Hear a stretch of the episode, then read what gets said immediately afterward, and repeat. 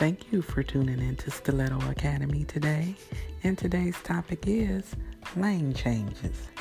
Have you ever been driving down the road when you discovered you were in the wrong lane and you're forced to make the wrong turn, leading down several streets to dead ends, one ways, roundabouts, and U turns? Perspective, life. Maybe you're like myself and you work five days a week, eight hours a day, and you lost all sights of your visions and your goals.